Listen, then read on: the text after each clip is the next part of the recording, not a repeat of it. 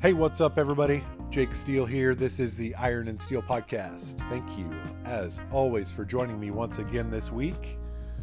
I've got another great story to tell you. I can't wait to get to that. But uh, first things first, really quick, and then we'll jump right into the story.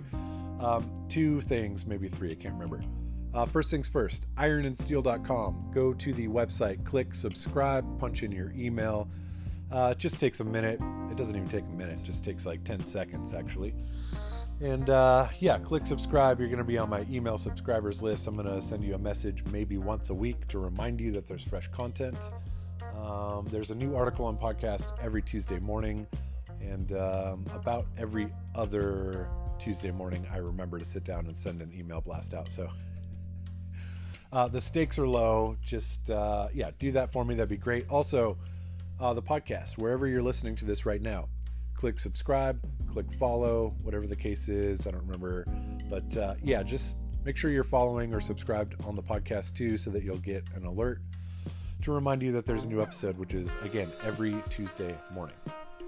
All right. And then, uh, oh, the other thing keep your stories coming in. Uh, Jake at ironandsteel.com. If you have an old car related story, uh, something cool that happened to you, um, a relative that got you interested in cars, uh, a show you enjoyed, uh, you know, whatever. If it's old car related and important to you in any way, I want to tell your story right here on this podcast. Uh, so send it through. Jake at ironandsteel.com is the email address. And uh, if you include photos, as always, I will uh, also publish it as an article on the website. And it is my favorite thing to do on this podcast, telling your guys' stories I much prefer that to uh, reading my own stuff. So, yeah, please keep them coming through. If you know somebody that has a story that you think should be told, um, encourage them to write it down and send it in. Or uh, if you want, if you know somebody that has a story that you think should be told and you want me to write it, I'm open to that too. Um, I really enjoy telling your stories just the way that you guys send them in, but uh, because it keeps it so interesting. Everybody writes differently, and you know, just the feel and the theme of every story is so much different. It kind of keeps it interesting. But uh, yeah, that said, if you want me to write a story, um, you can nominate somebody, put us in touch. Just email me, jake at ironandsteel.com. I'm open to all sorts of tomfoolery, so uh, yeah, let's just keep it going. All right. All right, let's see. This week, oh yeah, this is really we're going to do something a little bit different. And i'm excited about this. So uh, for those of you that don't know pre like internet and pre social media um, there were these things called books. And uh, the whole idea with the book was like you know there's words inside and you would thumb through the pages and like read that way like out of a book like ink and paper. It's bizarre. I trust me I understand how foreign this might seem to some people, but uh, yeah, back before the internet, there were a thing. There was a thing called books, and uh, I happen to be a big fan of books. I have hundreds and hundreds of them, and uh, believe it or not, one of my favorite books is a uh, book called "Every Deal's Different," and it was written by a local guy here named Dale Matthews. And if you're local to the Pacific Northwest, Portland area, or beyond, um, and beyond, I should say, you're probably familiar with Dale Matthews. Uh, he's a guy that's been around for 100 years dealing in classic cars. He owns a dealership called uh, Matthews Memory Lane, and uh, he's, I don't know, he's probably in his 80s. Um, he has more energy than probably most of you listening that are half his age. Uh, he's going 100% from the moment he wakes up until the moment he can't go any longer. And uh, he's dealt in tens of thousands of classic cars. And he's a really nice guy, super guy. Uh, he's become a pretty good friend of mine. And, uh, you know, I, actually, my Phaeton, I bought that from Dale. It wasn't uh, a car that was at his dealership for sale, it was actually in his personal collection and uh, belonged to a good friend of his that had passed away. And so through that process, I uh, I became you know fairly close with Dale. I mean, we're not best friends or anything, but Uh, I had always known that he was around. I've met him in passing uh, over the last 20 years that I've been interested in cars, but uh, I never knew him very well until the process of buying that car from him and uh, learned a lot about him. But uh, he wrote a book along the way, and like I said, it's called Every Deal's Different. And it's just cram packed full of his stories of buying and selling classic cars. And it's it's awesome. It's fucking awesome. So uh, I think he wrote it in 2008 or 9. And uh, I remember like 2011 or 2012, I was going through a divorce. And uh, I remember going down to Dale's dealership specifically to buy this book because I just wanted something to read that was like light, uh, you know, something I would enjoy, lighthearted, uh, to kind of get my mind off of stuff. And so I picked up this book, I read it cover to cover, I loved it. And then somewhere in the last 10, 12 years or whatever, uh, I lost that book. I don't know what happened to it. And when I bought the Phaeton from Dale uh, a year or two ago, he gave me a copy of his book. It was a very expensive book. but uh, yeah, I bought the car. He gave me the book and uh, encouraged me to read it. And uh, I told him I had already read it cover to cover, probably multiple times, but uh, would be happy to revisit it. And uh, I'm glad I did because it's amazing. So I'm going to read you one story uh, out of that book today. It's called Rodney the Roadster, and it's about Dale Matthews 1936 Ford Roadster. And uh, yeah, it's really great. I think you're going to enjoy it. So kick back and relax. I'm going to read you one of Dale Matthews' stories. So here we go.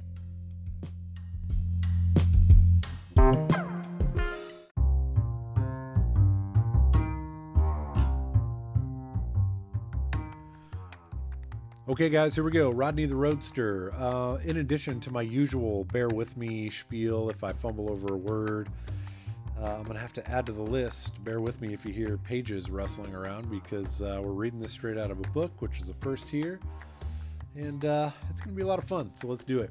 Uh, when we get done, per usual, we'll jump into some Q&A. Had some good questions come through this week, so we'll do that, and then we'll say our goodbyes. But uh, for now, kick back and relax. This is Rodney the Roadster, written by Dale Matthews. Here we go. Most people have an inexplicable desire to have their first car again, or to have their father's car, the first one they learned to drive on. That year, that make, that model, and that color even if it was a 39 LaSalle that handled like a tank, smelled like pond scum, and the horn never worked. I can't even estimate how many times I've heard, quote, my dad had one just like this. Only it was green and it was a coupe instead of a sedan and it was a Plymouth. A car dealer cannot afford the luxury of falling in love with a car. A car collector can, and frequently they do. That's why they collect, but a car dealer can't afford to get infatuated with any car. The first time I saw it was Sunday afternoon in the autumn of 1970 making a right hand turn headed east from 49th and Stark Street, one block from my house. California plates, a black top, and a straight black body. Songwriters and psychologists have spent whole lifetimes trying to describe and analyze what happens to people when they experience love at first sight. I was on my way to breakfast with my buddy, John Coleman. I know that car, said John. He knew that Bob Elston had bought the car in California and was driving it on the streets of Portland. Back then, nearly 40 years ago, there were very few 36 Ford Roadsters in the Northwest. Maybe only three or four that were actually put together and in use. Today, I can count as many as 20 without hesitation. I didn't know Bob Elston, and my focus at the time had to be on business and staying afloat. Then I heard that the Black 36 was sold to a guy in Lebanon, Oregon. I knew this guy.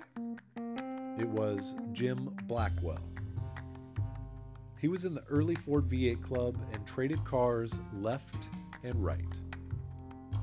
You never knew what he had or was going to have, but it was always nice. It was about this time that the early Ford V8 Club was really gaining membership. Guys who were lucky enough to have the sheet metal got started assembling these cars along with most all of the popular Fords of the 30s and 40s. It sounds crazy to say, but there are 10 times more old Fords on the road today than there were back then. Restorers and street rodders have been hard at work saving these cars. They might buy the body in California, the chassis in Montana, and parts from Drake and or Carpenter, suppliers of reproduction parts. There are people who like working on them, people who like showing them, people who like driving them, people who prefer racing them, people who like investing in them, and then there are people who like flipping them. Now, fortunately, understanding this is not required. But my Sunday morning breakfast friend, John Coleman, was the kind who liked working on them. A former logger and truck driver, John had a two car garage and he was devoted to making nice cars even nicer. He always had two old cars and never seemed to keep a car. He meticulously revamped a 36 Ford pickup, making it mechanically sound, and this was the vehicle he usually brought to breakfast at the Maple Leaf. John was a 36 Ford fanatic, and he had been collecting 36 new old stock Ford parts since the late 1950s. He would walk away from a swap meet with mirrors, taillights, door handles, heaters, and clocks, parted out from 1936 Fords. John also had a 35 Ford, a green 35 Ford two door humpback sedan with its original paint. He had finished the mechanical work on this car too, and both of John's Fords were in fantastic shape. Imagine my surprise when he showed up one Sunday morning in 1971 driving the black 36 Ford Roadster from Lebanon, Oregon. He had apparently traded both of his vehicles for this car and he could not wait to show me.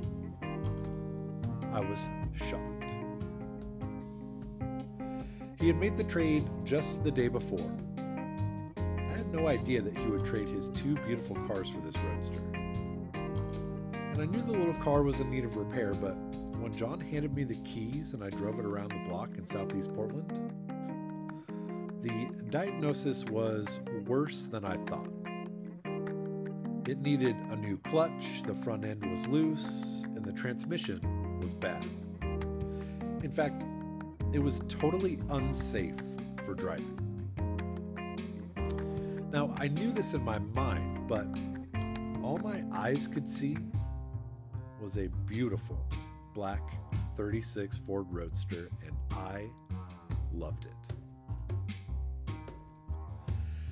All the problems with the car and the trade for his two vehicles were okay with John. He was happy with the deal.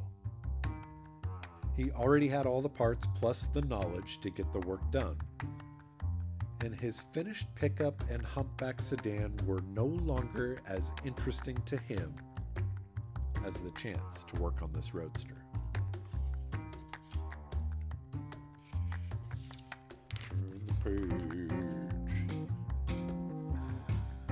Each Sunday over breakfast for the next two years, we talked about the roadster. John would keep me updated on what he had done over the last week. The parts he had installed were all genuine NOS, that is, new old stock, new, never been used, made by Henry Ford. Glove box clock, or I'm sorry, glove box lock, clock face mirror, speedometer gauge, banjo wheel, and a 37 steering box. He also completely rebuilt the front end and transmission. About one year had gone by, and the only time I saw the car, it was apart with John working on it. Then, one Sunday morning at the Maple Leaf, here came John driving the Roadster. John dressed it up with a very rare set of all chrome 36 Ford show wheels. The car looked totally stock and sat the stock height. You would have never expected to see a purring small block 283 Chevy motor We were both all smiles and congratulations as we went all over the details.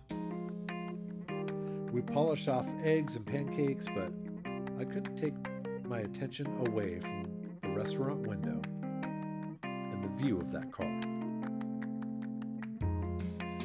After breakfast that Sunday, John let me drive the Roadster again. I could not believe the difference he had made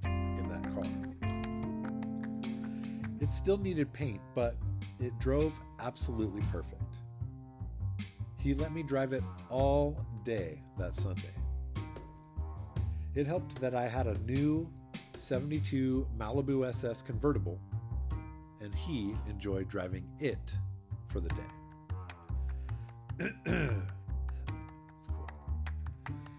From that Sunday on, all I could think of was being able to own that 36 Roadster. I couldn't afford it back then, so I never told John that I wanted to buy it. In late January of 1973, he took the car to one of the best shops around at the time, Beard's Body Shop. The car was painted in black lacquer.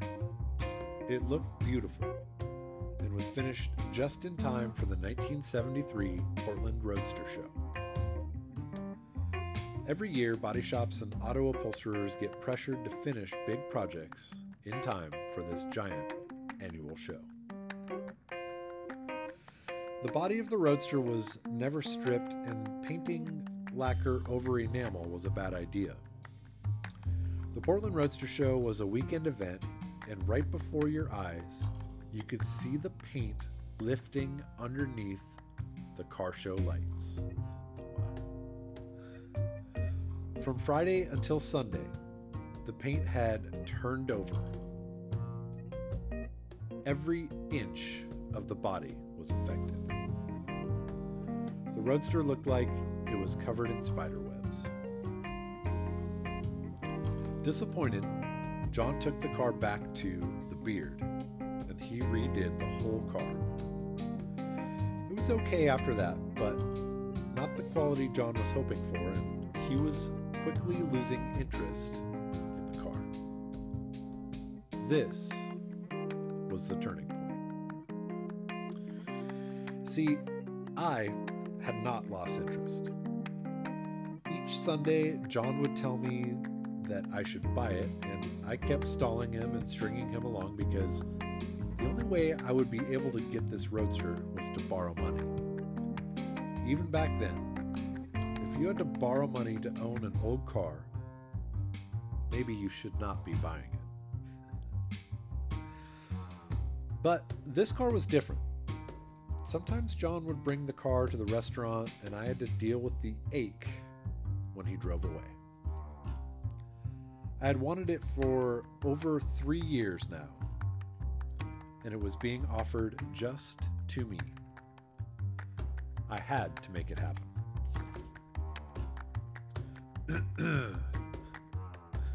I know this feeling. uh, here we go. I was short by thousands of dollars. So in early October 1973, I went to the U.S. National Bank and asked for a loan of $4,500 as partial payment to buy a 36 Ford Roadster. Now, to the bank, this was just a 37 year old car, an old used car, and put together in somebody's garage. Back then, the banks did not lend money to people for buying old cars, but if your credit was good, they would give you a signature loan. I never understood their line of thinking, but it wasn't until the mid 80s that lending companies started lending on old cars. Anyway, I left the bank with a $4,500 cashier's check made out to myself, and the bank had given up caring what I was going to do with the money. Without saying a word to John, the next Sunday I showed up for breakfast at the Maple Leaf with my 1949 Plymouth convertible and that check for $4,500. I had, I had owned the Plymouth for about a month. My brother in law and best friend, Tom McBride, had just had it painted, but it still needed lots of work, plus a complete interior. Remember, a key element here was that John was one of the guys, one of those guys who liked working on a good car. There was nothing left to do to my love interest, Roadster. There was plenty to do on the Plymouth. Now, John wasn't a Plymouth guy. He had no idea that this Sunday I was going to own his 36 Roadster. Just like every Sunday, he popped up with how I'd better buy his car because he was going to let it go. This time I was ready. I said, John, I'll tell you what I'll do. If you'll take $4,500 and my Plymouth, I will buy that car right now. I took the check out of my pocket and laid it on the table. John looked outside at the Plymouth with all the enthusiasm of a man who had too much garlic salt on his eggs.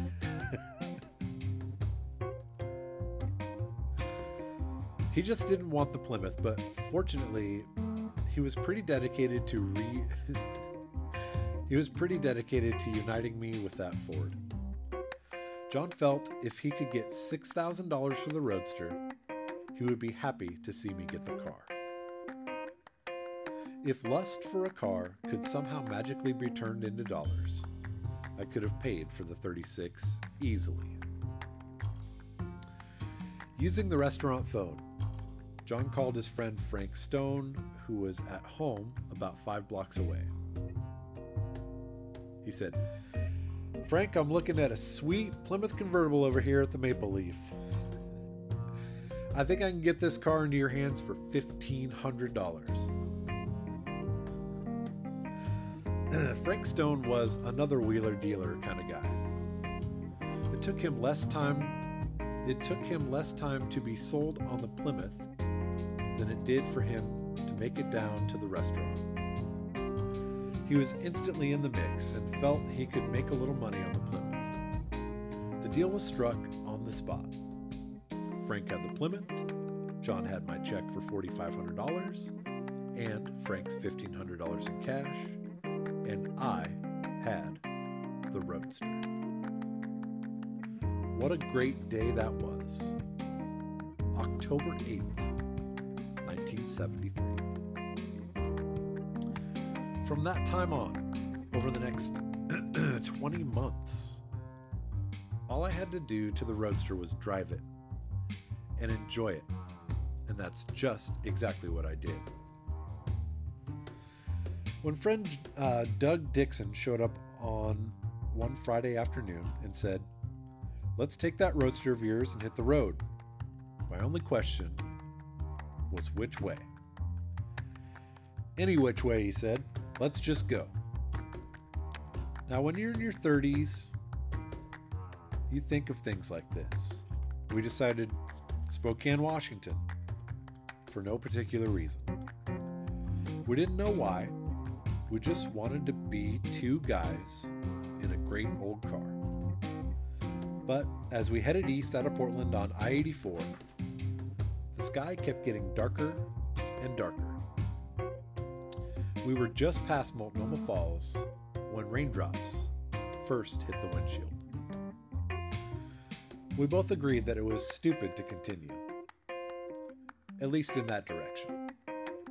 So we turned the roadster around and headed west back to Portland. As we looked to the south, the sky was clear.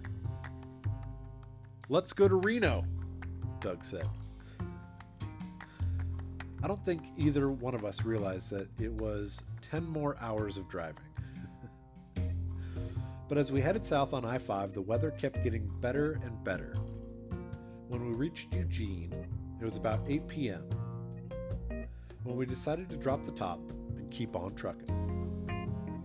We drove the little Ford all the way down I 5 to Highway 89 to US 395 in Reno.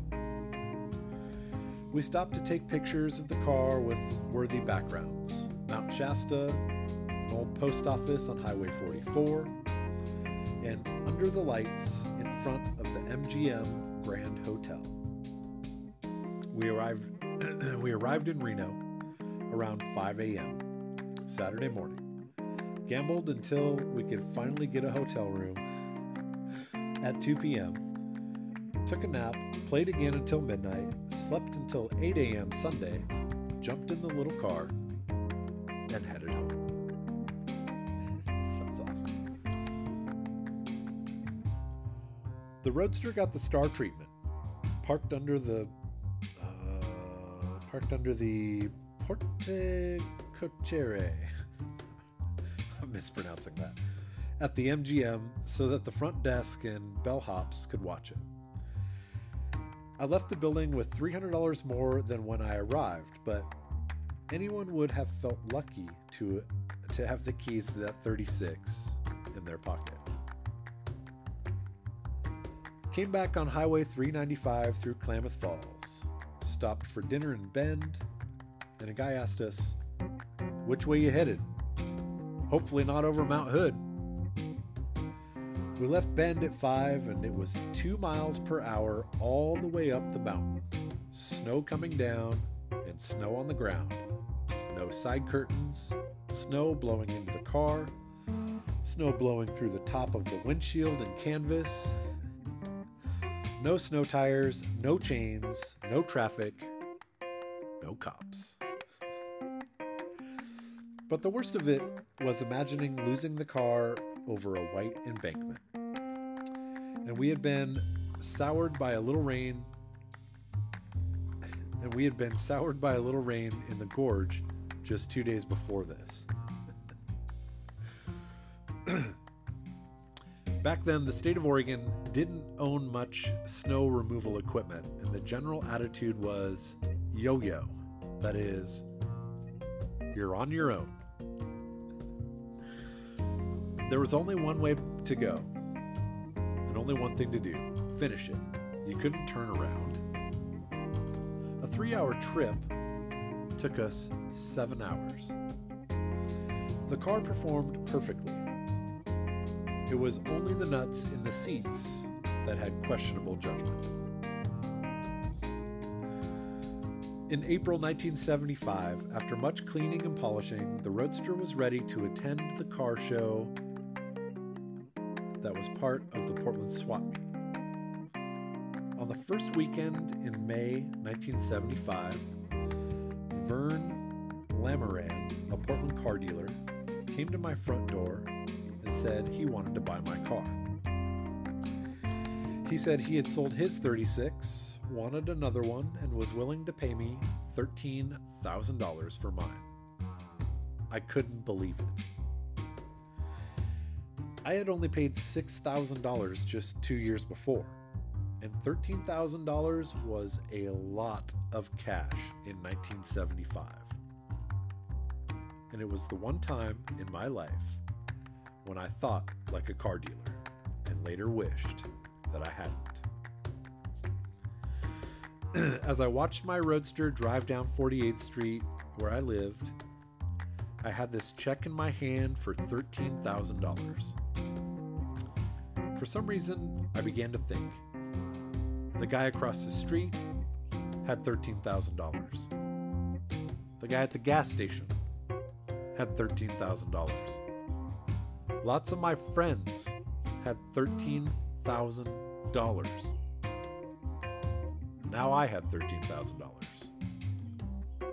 But I didn't have that car. I swear this is the truth.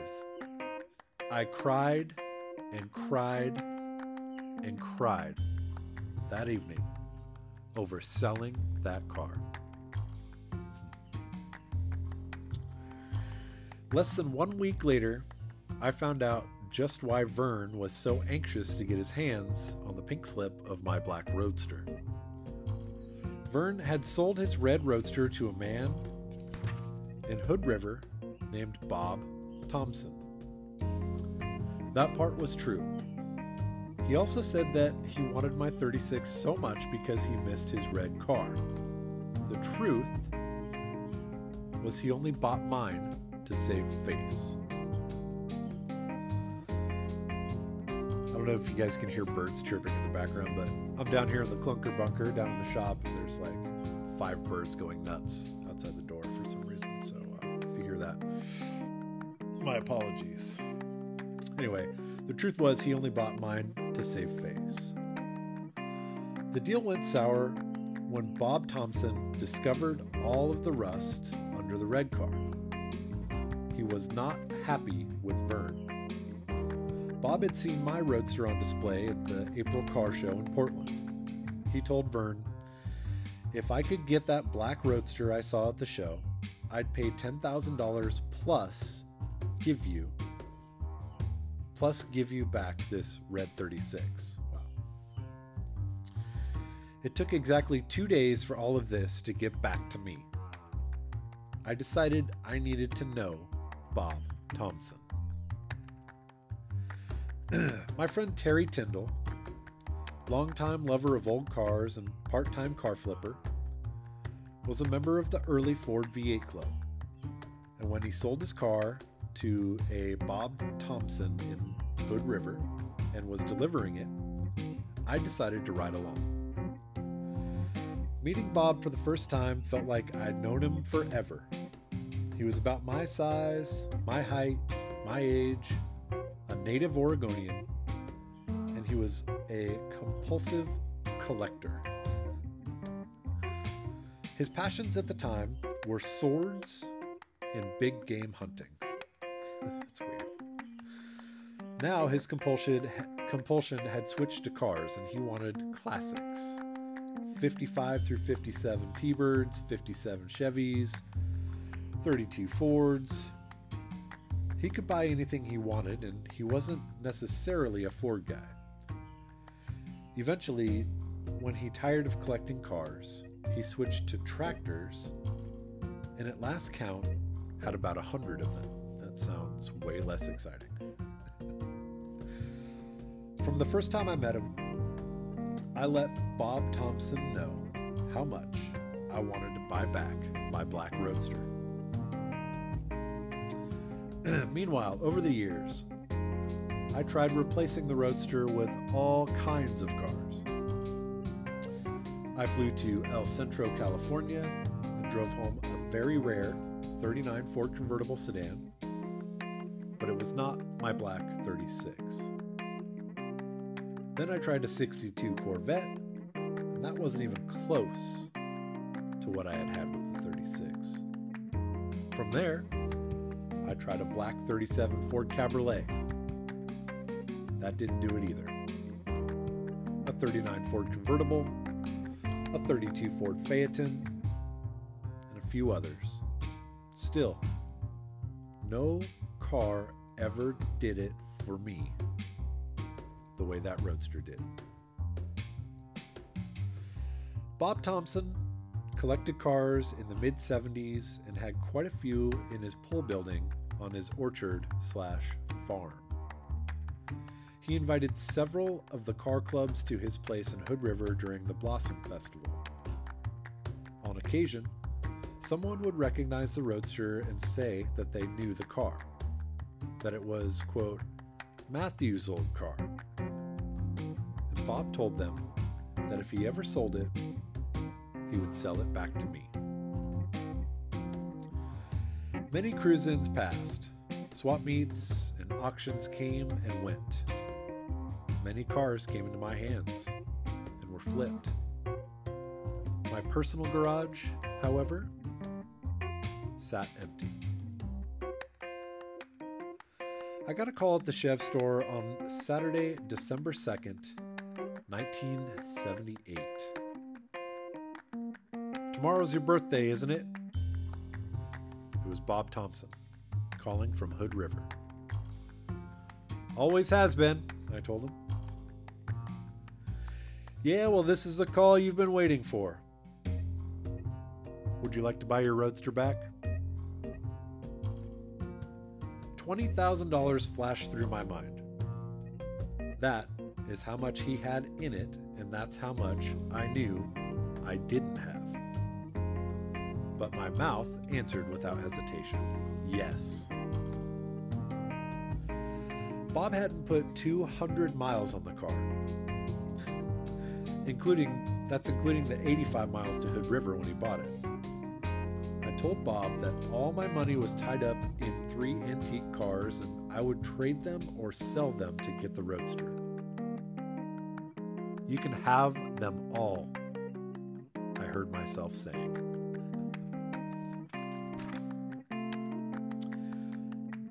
Bob said he just wanted me to have the car back. You know, I need $20,000 to come out on that car, and I can wait a while on the money. I promised I'd pay him within six months. But I want you to come to Hood River tomorrow so you can have the car for your birthday, he said. On Sunday, December 3rd, 1978, my wife Patty and I got into my El Camino and headed to Hood River. To all outward appearances, I probably looked like a normal adult driving up I 84.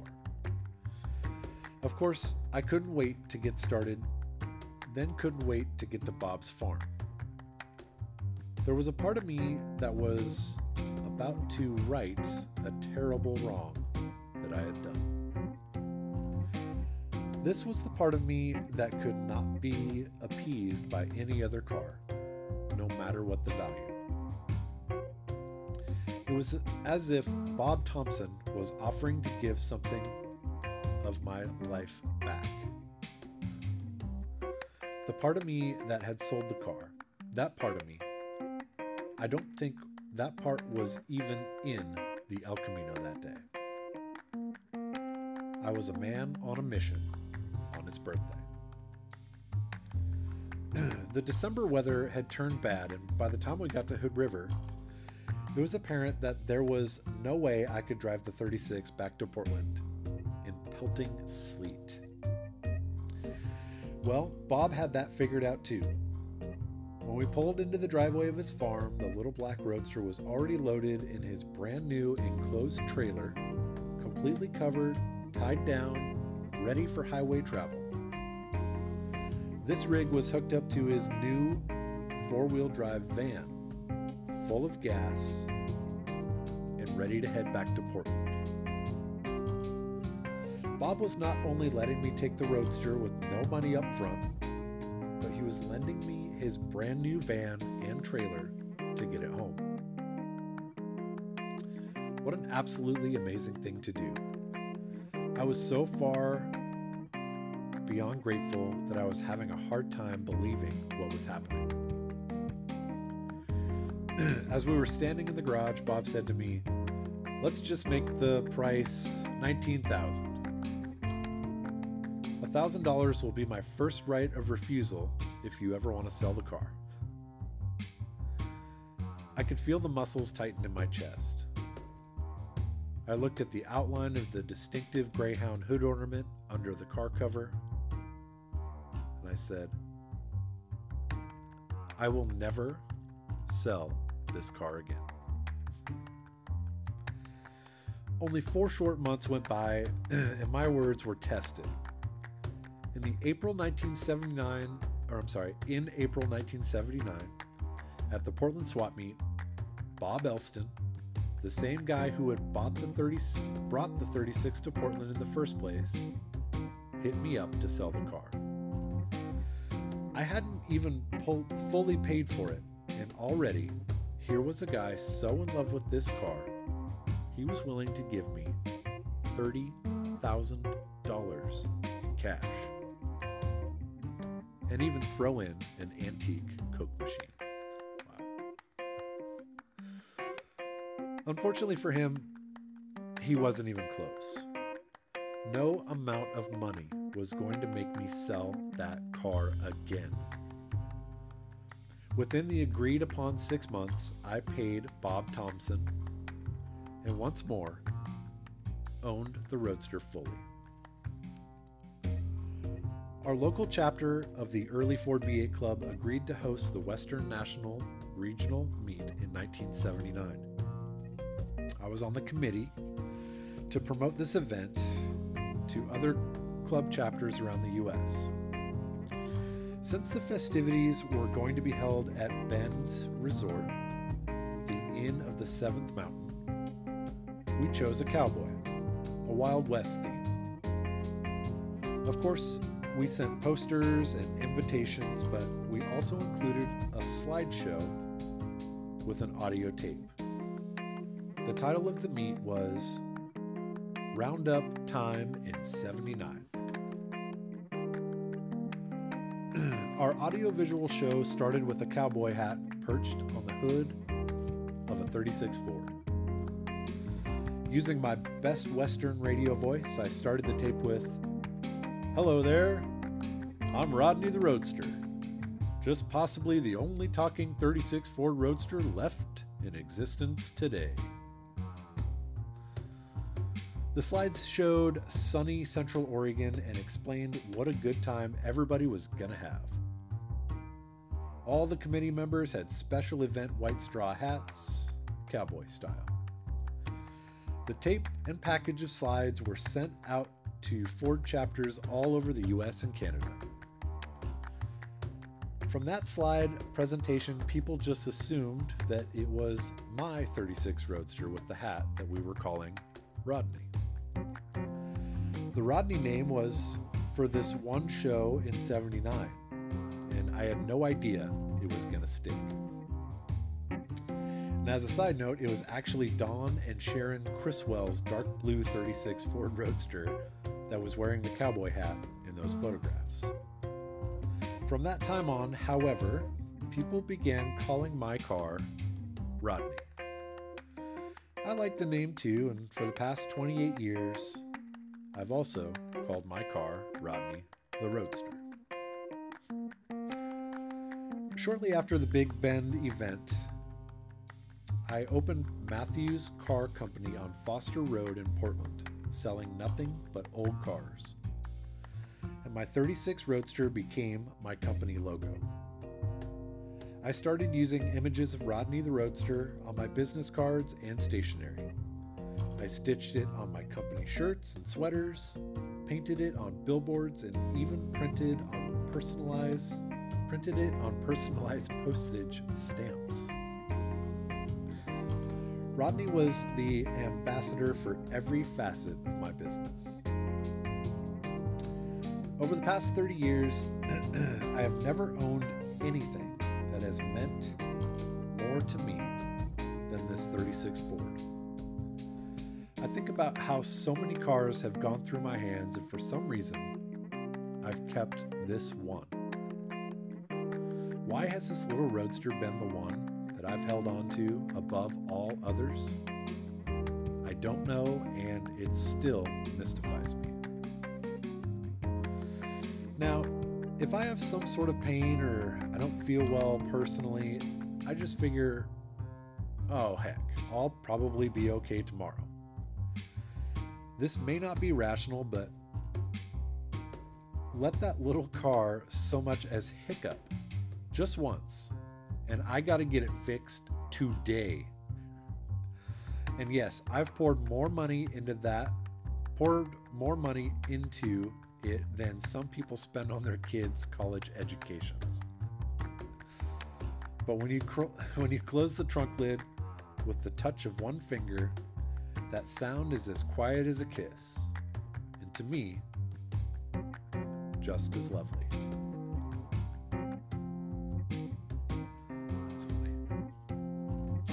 I've always said if God had a 36 Roadster, this one would be his.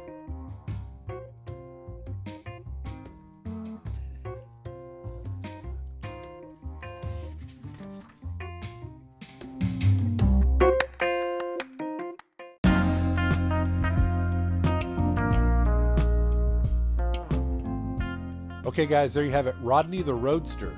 Again, that was written by Dale Matthews, kind of a local legend up here in the Portland area. Uh, Dale's been around for a thousand years. Everybody knows him, everybody loves him. Uh, just a character, all around good guy. Pretty tough to have a good reputation as a car dealer, but uh, he certainly does. And uh, that was just one of a few dozen stories he wrote and published in a book called Every Deal's Different The Dale Matthews Story. And uh, you can actually buy that book for yourself if you want on his website. Memorylaneclassiccars.com. And uh, you can go to my website as well, ironandsteel.com. I did sort of a, uh, wrote kind of a introduction to Dale Matthews in this book, like a half-assed book review. That's, uh, you know, worth your time. It's a short, just a little quickie, some photos in there, but uh, Dale, all around good guy, and uh, very honored to call him a friend. He's actually one of the things that he does. This will paint a pretty good picture of what Dale Matthews is all about. He's one of these guys that's just like kind of quirky, and he's always writing like little jingles and songs and stuff. And he actually wrote a little poem, I guess, about the uh, the roadster that I just read you that story about. it's in the book too. It goes like this. is what Dale has to say. On this little car, there's not one part that I don't love with all my heart. From its clock face mirror to its neat little heater, I never owned a car I thought was any sweeter. It's got a laser straight body as sleek as a fox, a two speed rear axle, and a Cad LaSalle box. Small block Chevy under the hood, a 283, and it runs real good. The suspension is stock, and it's all working well. And when the time comes to sell it, will be a cold day in hell. anyway, that's what Dale Matthews is all about. he's uh, he's a pretty awesome guy. I'll read you guys some more of his stories in the future. I thought the Roadster story was great. He's got thousands of stories. Uh, he's documented a few, and uh, I'll share those with you over the next few months. So. All right, let's jump into some Q and A. Uh, let's see, we'll probably make it kind of quick. We're kind of running a little bit long, but uh, we'll just jump in here and then we'll say our goodbyes. Okay, let's go. Uh, first question was opinion on Kobe's coupe, uh, the one that just won Good Guys. So, yeah, I'm sure you guys are familiar with this car, uh, uh, 33 or 34. I don't remember. um, five window coupe. It's the one with the crazy paint on it. Uh, South City built it, and uh, it is absolutely out of this world, in my opinion. Uh, whether you love it or you hate it, you have to respect it. My personal opinion, I love it. Honestly, it is so out there, and it's so difficult to build a car now that's any different in any significant way, and that car's just a fucking knockout. Period. And you know, the I haven't seen the car in person, but I guarantee the craftsmanship is 10 out of 10. Uh, the guys that had their hands on that car are all phenomenal builders.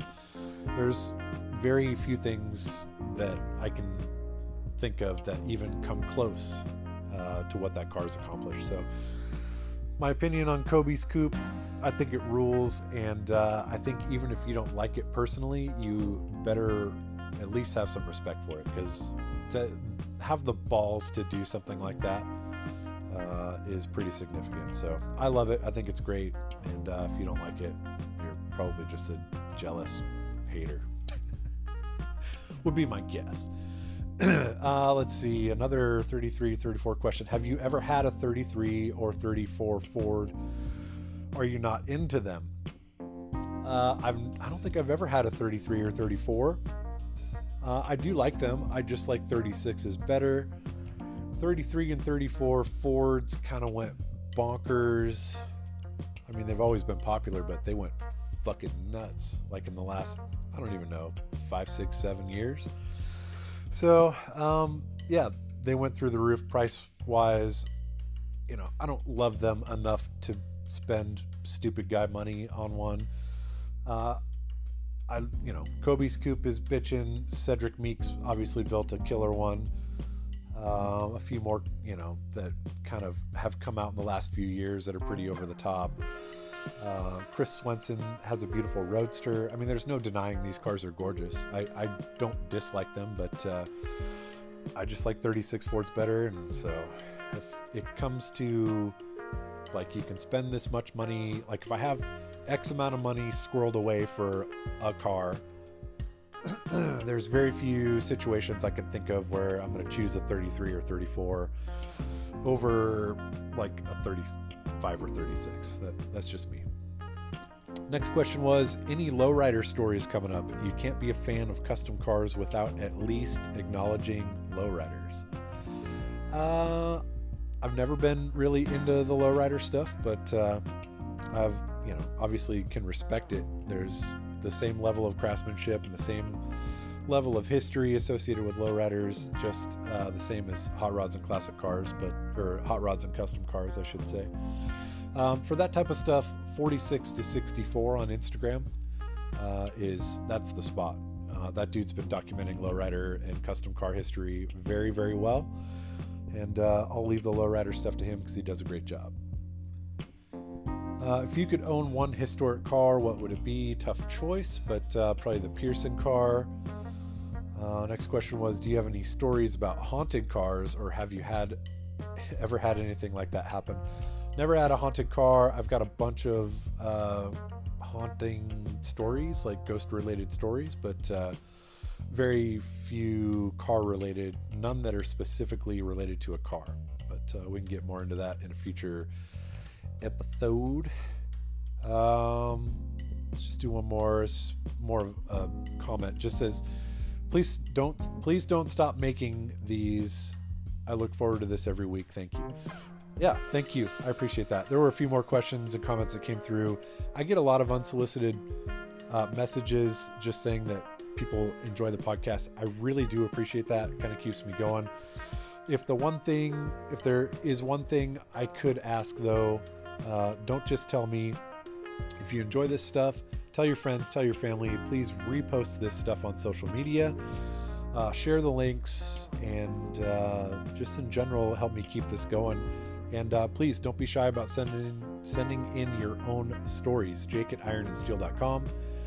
Uh, I would love to tell as many of your guys' stories as I possibly can.